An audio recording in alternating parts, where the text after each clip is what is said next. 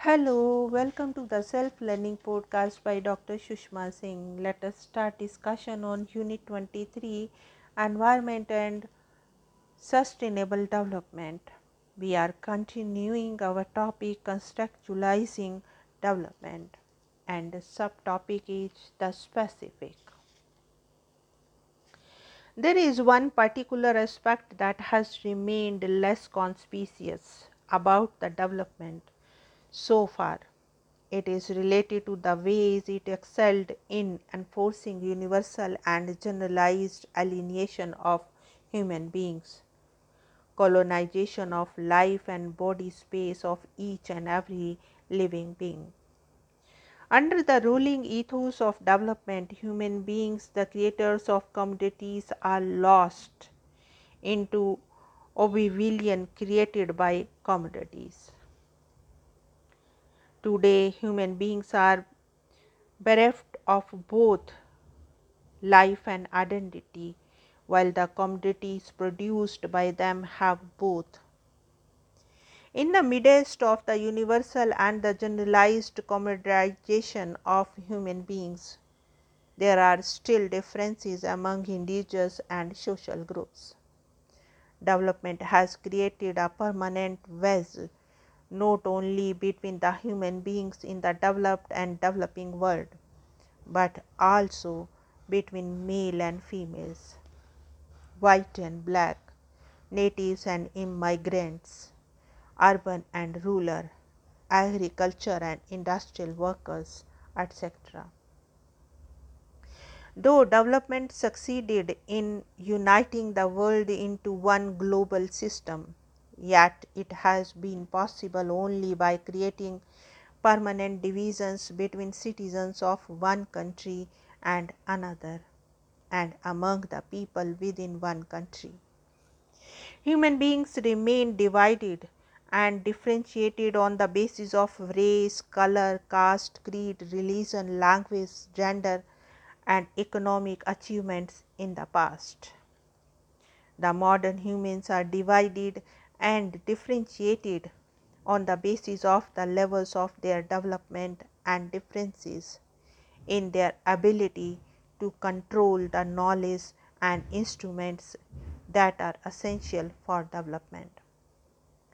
Development has become a civilizational and cultural divide between the developed and the backward countries and developed and backward communities. True to the logic of development, prosperity and affluent of a few is possible in the cost of the well-being of an overwhelmingly majority of the population, regions and country.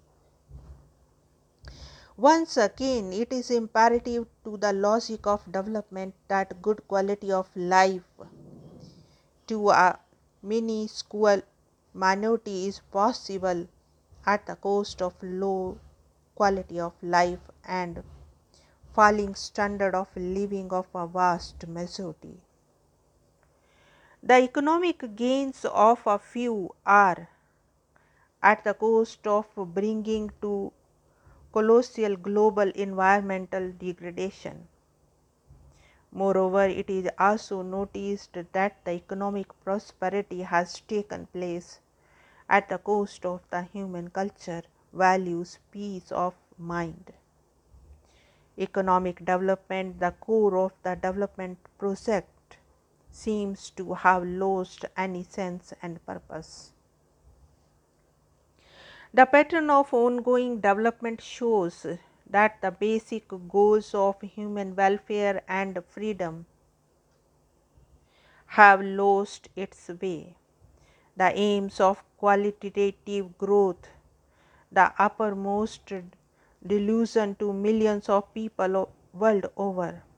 The worst victims of it are the inhabitants in the post colonial countries. We are in the age of economics with ethics and an affluence without peace. In brief, development has run out of its progressive potentials. It has become unsustainable both for the human beings and the environment. Therefore, there is an urgent need to find an alternative. Now, let us move to the next point sustainable development conceptualization. Concept of sustainable development.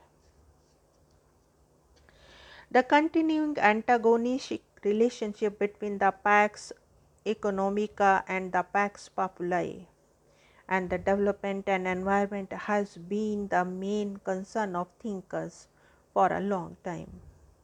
In other words, how to give a human face to economic development, how to be green in our thinking, how to maximize our happiness, peace, freedom, and well being without destroying our environment, etc.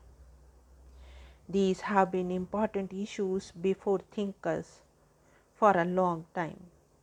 The sustainable development, in fact, is mainly concerned with the question, or to put it in one sentence, how to sustain the present level of well being and make it available for all.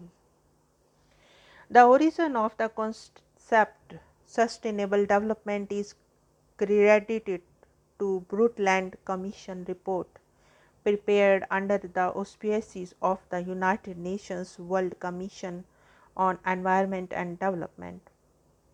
Sustainable development, according to the report, means development that meets the needs of the present without compromising the ability of future generation to meet their own needs, improved living standards for all, better protected and managed ecosystem, and a safer, more prosperous future. The conclusions of the conference were based on the realization that the economic activities cannot proceed any longer under the banner of business as usual Specifically, it is no longer tenable to make economic growth as conventionally perceived and measured.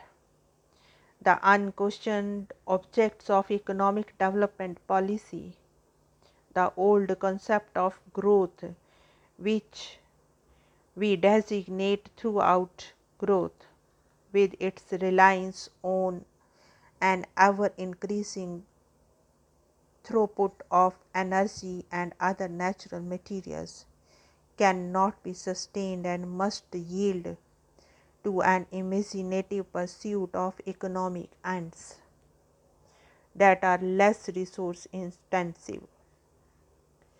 The way we undervalue the nature and natural capital sources and fail to account for natural assets, degradation often means that we are improving ourselves while imagining that our economies are growing. The new approach requires a cons- efforts at remolding consumers' preference and steering Venice in the direction of the econo- environmentally benign activities while simultaneously reducing throughput per unit of final product including services. The gravity of situation was well appreciated by the world community and it was realized that no individual community and nation however rich or powerful that may be can mitigate the human harms brought in by the ongoing process of development. It was also felt that together we can come together in a global partnership for sustainable development. Now let us wind up the session and take rest. Thank you very much for engaging yourself with the self learning podcast.